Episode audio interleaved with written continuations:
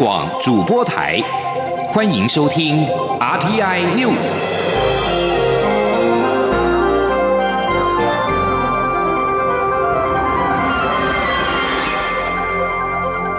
听众朋友您好，欢迎收听这节央广主播台提供给您的 RTN News，我是张顺祥。攸关大法官视线程序更透明、宪法审查制度更趋司法化的大法官审理案件法三读通过，并且更名为宪法诉讼法。司法院秘书长吕太郎表示，修法引进了裁判宪法审查制度，未来大法官可以审查个案判决的合宪性，对于受到不利确。定的终局裁判认为有抵触宪法者，得申请宪法法庭违宪的宣告判决，并且以宪法法庭开庭宣判取代解释，保障人权的意志将会贯穿到每个个案。请记者刘玉秋的采访报道。有鉴于申请大法官解释案件数量日增，类型日趋复杂，现行法已不敷实务运作，为使我国宪法审查制度更趋司法化、周全保障人民宪法上的权利，司法院曾鼓度函请立法院审议大法官审理案件法修正草案，但都扣关失败。为落实司法改革国事会议决议，建立效能透明的大法官视线程序，司法院重新修正原来送审议的版。版本引进裁判宪法审查制度后，大审法修正第六度扣关重获成功，并更名为宪法诉讼法。司法院秘书长吕太郎在宪法诉讼法三读通过后，随即在司法院举行记者会，强调新法引进德国宪法诉愿制度，民众可以对法院判决合宪性提出异议。未来对于受不利确定终局裁判认为有抵触宪法者，得申请宪法法庭为违宪宣告之判决，也就是大法官审查效力将扩及法院确定终局裁判，是一种特殊的救济制度。保障人民的基本权将无缺漏。那么，哎，透过新法以后呢，关于，呃，确定终局判决所适用的法规违宪，或者是法规虽然没有违宪，但是这个确定终局判决啊所持的见解违宪的话，都可以受到大法官的呃救济啊。换句话说，宪法的意志，宪法保障人权的精神啊，将会贯穿到。每个个案来，司法院也指出，新法引进美国联邦最高法院实务运作的法庭之有制度，广征意见，供宪法法庭审理案件参考，使判决更为周全。同时，并主动公开经决议受理案件之申请书及答辩书，公布大法官与裁判所持立场，提高宪法法庭裁判做成结果的公开透明性。司法院也强调，过去视线要有三分之二大法官同意才能通过视线文，未来表决门槛将调降为二分之一，总统弹劾案为三分之二。另外，立委提视线案人数门槛也从三分之一降为四分之一，并明定总统、副总统弹劾案件的审理规定，视线制度将开展新纪元。中广电台记者刘秋采访报道。立法院修正通过宪法诉讼法，民进党团表示落实了司法改革，对人权保障加码。国民党团认为，让大法官执行职务更加的公开透明。时代力量党团则是表示，为人民宪法救济制度开创了更透明的机制。请记者肖兆平的报道。已经二十五年没有修正的司法院大法官审理案件法，终于在立法院及司法院通力合作下，除了三读更名为宪法诉讼法外，在制度面上也出现大变革。对于这部回应人民对司法改革期待的重要法案能完成三读，朝野立委都表示肯定。立法院司法及法制委员会国民党立委林德福认为，新法降低立委申请视线门槛到四分之一，以及公开大法官裁决理由跟姓名，表示认同。他认为，人民对司改的期待就是透明公开，因此相关修法确实有回应人民对司法改革的需求。他说：“哦，人民要的就是说，我们既然要司法改革，你就要更透明嘛。”啊，你不能说我只有权没有责，而且你行使不管你的同意或者反对，啊，结果你都不必负责，包括我们立法委员呐，我们去投票。现在几乎都是透明化。立法院司法及法制委员会民进党籍赵伟、周春米表示，虽然过去几届立委也有过修法讨论，但始终无法完成修法。不过，在蔡英文总统列为司改首要目标之一，再加上司改国事会议也提出具体建议之下，司法院跟立法院通力合作，终于在法案施行二十五年后首度完成修正。新法不仅是健全原本法案的架构。也回应人民就个案申请释宪的权益。他说：“其中最大的突破就是人民可以就个案来申请大法官宣告违宪。过去人民只能对法律申请释宪，但有时候法律本身没有问题，而是法官在适用法律的时候，其法律见解抵触宪法，却无法进行救济。因此，本次修法引进德国的宪法诉愿制度，例外开放人民可以在确定判决送达六个月内提起释宪。不仅强化人民申请释宪的权利。”周春米还说，包含公开宪法法庭言辞辩论、公开大法官同意不同意之人数与姓名等修法，都是司法改革的重大突破。因此，他认为法案完成三读可以说是历史性的一刻。民进党团总召柯建明也说，以公开、透明、亲民为核心的司改修法重点，堪称具有划时代意义。中央广播电台记者肖兆平采访报道。党产会就国民党前中央党部案决定要追征新台币十一点四亿元，台北高等行政法院裁定停止执行。近日一连串讨党产的行政诉讼卡关，导致行政处分效力没有办法施展。党产会也决定要调整追讨党产的策略。记者王威婷的报道。台北高等行政法院日前裁定，党产会追征国民党就中央党部十一点四亿元一案停止执行。党产会十八号的委员会原本排定讨论是否提出抗告，但是由于之前国民党转账拨用案追征八点六亿停止执行确定，在此司法诉讼结果脉络下，党产会是否要再针对旧党部提抗告，内部意见分歧。就党部案一审裁定停止执行，党产会今天的委员会议针对后续司法攻防交换意见。有委员认为，在这样的氛围下，别再提抗告；但是也有委员忧虑，若不提起抗告，恐怕会波及党产条例和宪性的问题。党产会发言人施警方受访时表示，因为委员各有不同意见，党产会主委林峰正决定待收到裁定书内容之后再讨论。施警方说。那有也有委员认为，就是其实看起来有这样的趋势，那是不是也就不要再？那也有委员认为，我们这样不主张抗告，会不会影响到未来？呃，房产条例是不是合宪性的问题？这一方面也会有顾虑。在认定妇联会是附随组织的案件中，党产会最后虽然抗告成功，全案定验，但是近日一连串的行政诉讼判决，只要是与追征或命移转有关的案件，不是遭到驳回，就是被行政法院搁置，党产会面临行政处分效力不彰的困境，且因为司法诉讼的关系，也让党产会调查人力分身乏术。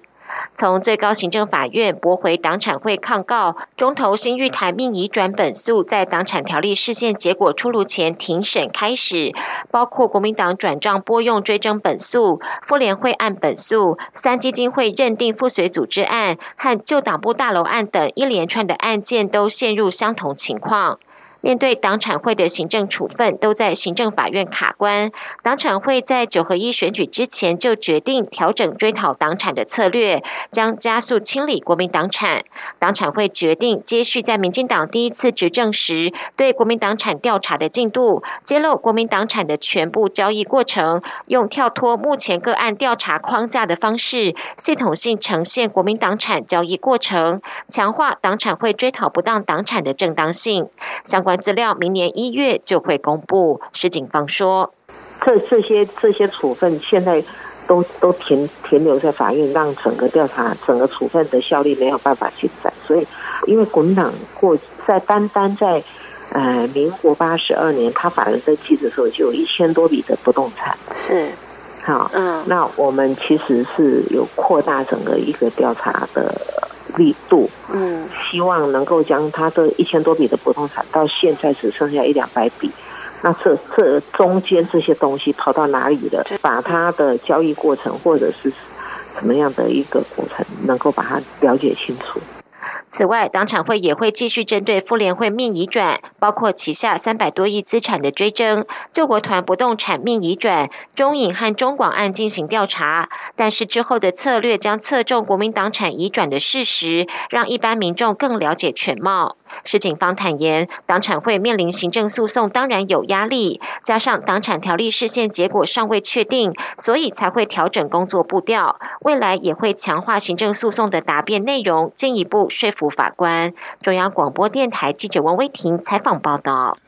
党产会在十八号的会议当中，还决定了救国团的退休金百分之十八的补贴是同意放行的。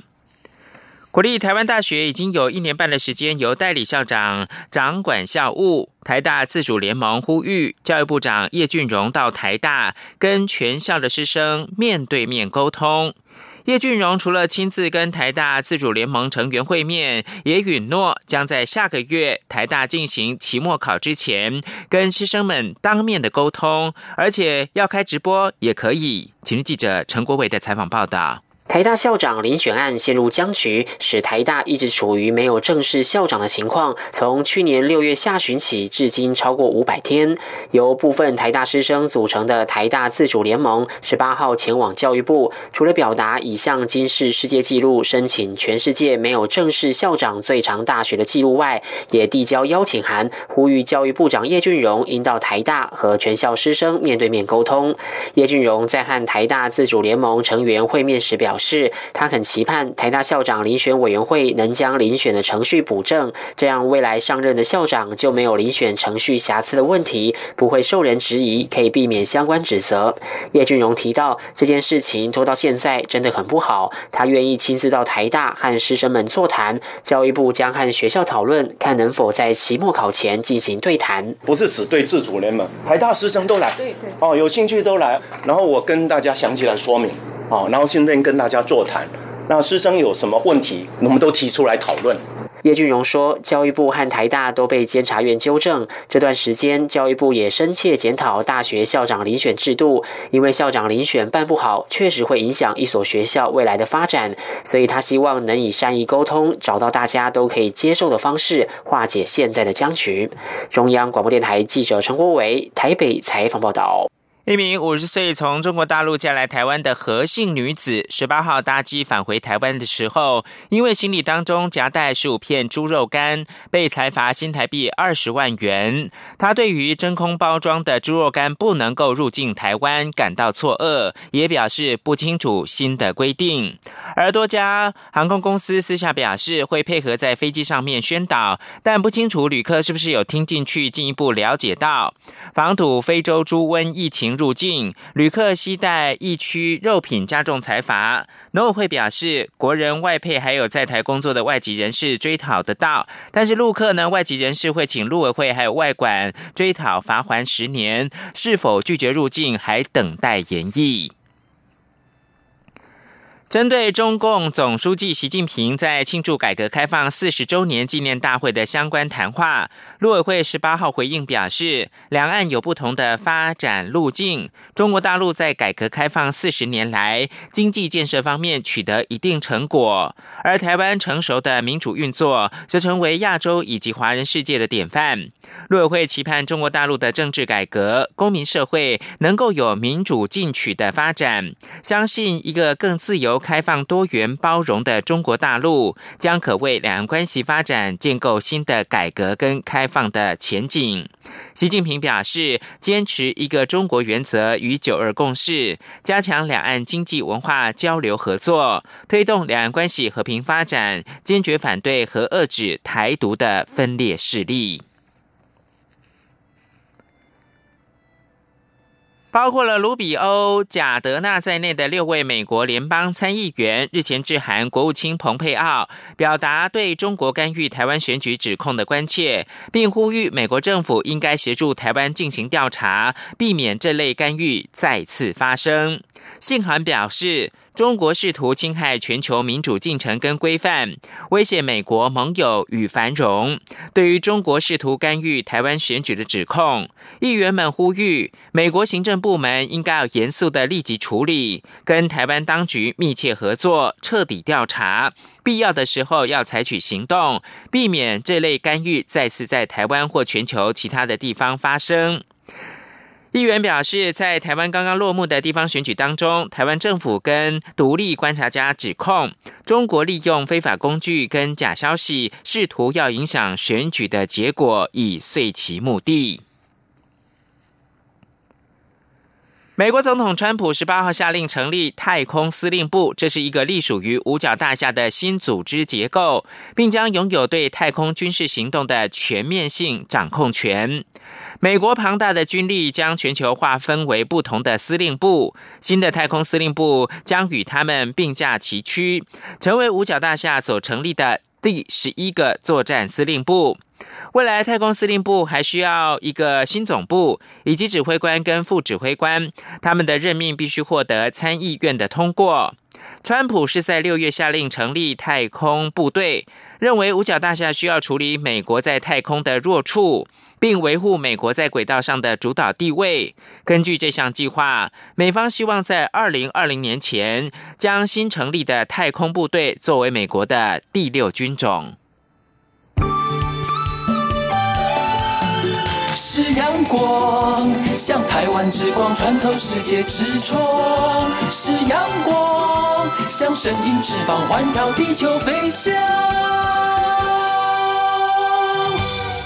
现在是台湾时间清晨的六点四十七分，我是张顺祥，继续提供新闻。促转会日前提出半年任务进度报告，建议撤出中正纪念堂的三军一队，并且研议国币改版等等，引发讨论。蔡英文总统表示，这类事情不是总统或者是促转会说了算。他期待促转会能够搭建平台，让不同意见相互讨论，促进和解。请听记者欧阳梦平的报道。促进转型正义委员会日前提出半年任务进度报告，针对中正纪念堂，建议解除现存地景威权性格，规划撤出三军一队等，并已发函央行要求提供历次纸钞和硬币改版的成本，并表示促转会将研究、协商和讨论国币改版。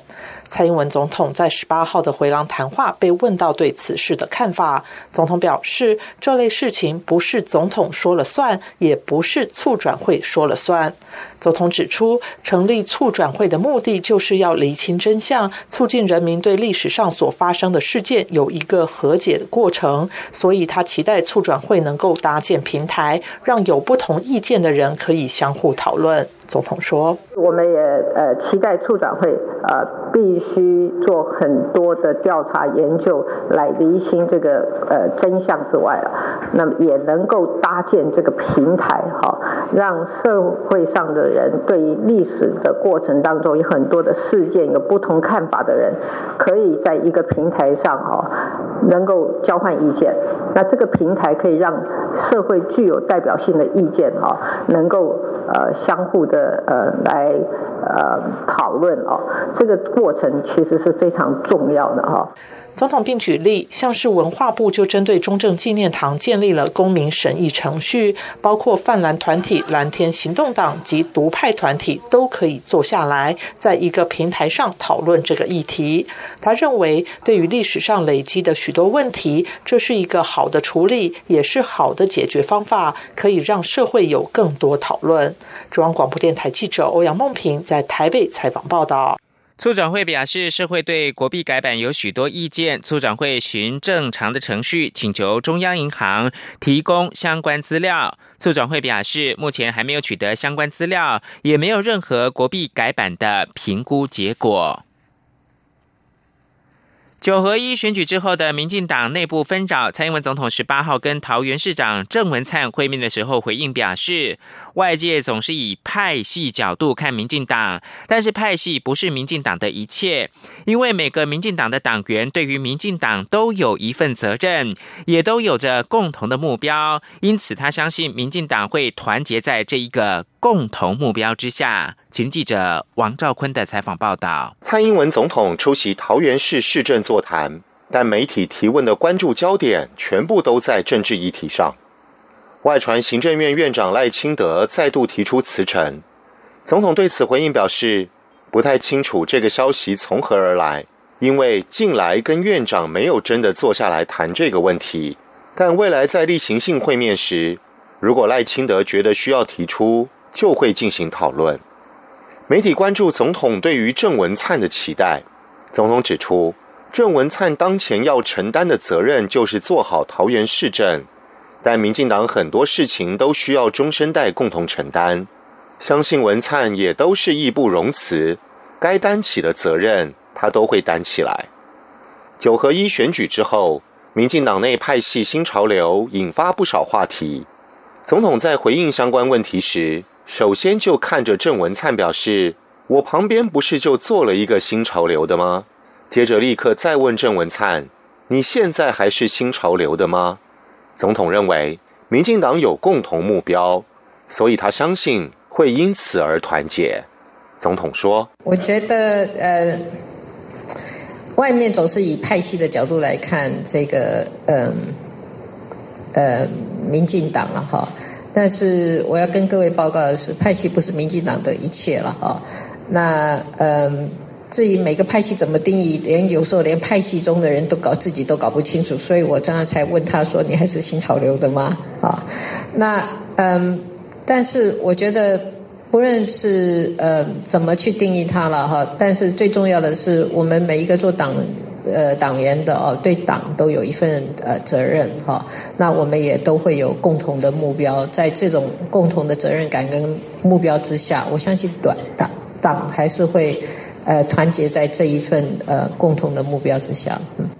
至于在桃园市政建设方面，桃园市政府向总统提出社会住宅等八项建设计划，希望获得总统全力支持。郑文灿更直接建议总统与中央政府要加快执行速度，因为已经定案的重大建设就要像风火轮一样冲冲冲，慢就是错误。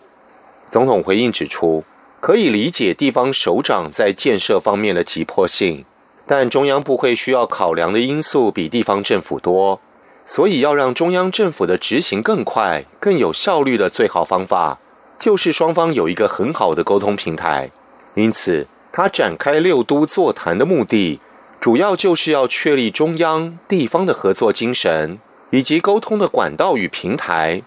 让地方的建设可以加速进行。中央广播电台记者王兆坤采访报道。郑文灿认为，全台湾最难做的政治工作就是民进党主席，因为很多人都可以骂这个党主席。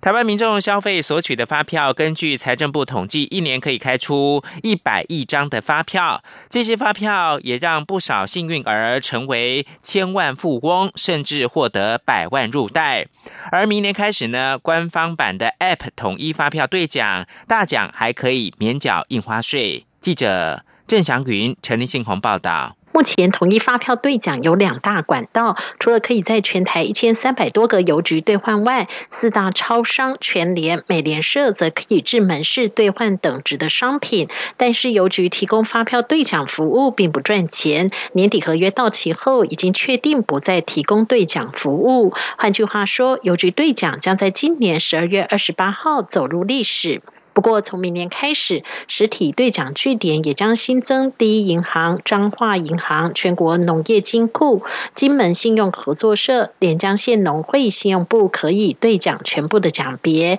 以及二奖以下可至全台农渔会信用合作社。至于五奖和六奖，则是可以至四大超商和全联以及美联社兑奖。另外，财政部开发的官方版统一发票兑奖 APP 也将于二十号正式上线。明年开始，民众透过 APP 兑奖，不仅没有时间限制，奖金也可以自动归户。两千元以上的大奖也不会被课千分之四的印花税。财政部长苏建荣说：“政府也在推动行动支付，哈，行动生活。那这个 APP 基本上就结合行动支、行动生活的一部分。”啊，未来只要就说你啊使用行动支付，那么行动支付结合这个云端发票，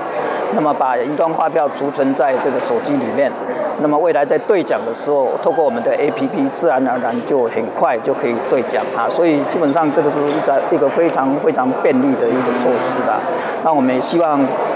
全国民众能够在消费的时候，能够去积极的收取云端发票，发票存存云端，然后。兑奖就非常的方便。不过，想要透过网络兑奖也有但书。如果是没有列印出证明年的云端发票，无论奖项大小，都可透过 APP 绑定账户入账。但如果是已经印出纸本的电子发票，就只开放五奖一千元和六奖两百元奖金直接入账，无需到实体据点兑换奖金，但是需透过 APP 将中奖的发票拍照上传。中央广播电台记者郑祥云、陈林信宏采访报道。经济日报跟台湾人寿合办的二零一八县市幸福指数大调查公布结果，最幸福的县市是由新竹市三连霸，台东县也进步了十名，位居第二，第三名是新竹县。值得注意的是，高雄市跟台中市的主观幸福感下跌，似乎也应验了变天的选举结果。记者杨文军的报道。连续七年举办的县市幸福指数调查，今年的调查是于十月三号到十一月十七号进行，访问全国二十岁以上民众，回收两万两千四百九十六份有效问卷后，公布出二零一八县市幸福指数大调查结果。调查发现，最幸福的县市由新竹市蝉联冠军，已连续第三年夺冠。台东县也进步十名，位居第二，第三名为新竹县。台东县长黄建庭受访时指出，其实过去台东县表现都不错，去年排名会下滑，主要是台东县受到尼伯特台风冲击，民众很难说出自己是幸福的。但随着各项政策的带动，台东县目前不管是民众的存款、工作机会、平均收寿命表现都不错。他说：“到今天，台东的失业率是百分之三点四，是全台湾最低的。哦，八年多下来，台台东的人民的存款多了三百八十几亿，啊，平均寿命增加了两岁。哦，这些实际的成绩哦，也在这一次，我想在客观的呃指标里面，也都都显现出来的。”值得注意的是，高雄市及台中市的主观幸福感下跌，分别较去年下滑六名及四名，来到十三名及十七名。当时的调查似乎也预见了执政党在这两市均让出执政宝座的结果。中央广播电台记者杨文君台北采访报道。国际新闻：美国总统川普的前国家安全顾问弗林被控对联邦调查局说谎案，联邦法官十八号再度的延后判刑，以确保弗林能够继续在通俄门的调查当中充分的合作。柏林承认，他在接受俄罗斯是否干预美国二零一六年总统大选的所谓“通俄门”调查时，隐瞒了自己跟俄罗斯的关系。负责通俄门调查的特别检察官穆勒日前以佛林充分配合调查为理由，建议法官不要判处佛林入狱。最后提供给您是中国电信设备大厂华为技术公司十八号表示，未来五年将投资二十亿美元，大概是新台币六百二十亿元，强化网络的安全，并且招募更多的员工跟升级实验室的设施。华为网络设备有关风险引发了全球的关注。华为接待二十多名国际记者到位在东莞的新园区，并且一改低调行事的作风，在记者会上作此宣布。华为的创办人任正非之女，也就是财务长孟晚舟，在加拿大被捕，并且可能引渡到美国。过去几个星期，华为为此成为新闻焦点。华为已经几乎被美国市场封杀，澳洲跟纽西兰也因为担心其设备可能被用来进行间谍活动，禁止华为替纽澳建立五 G 网络。以上新闻由张顺祥编辑播报。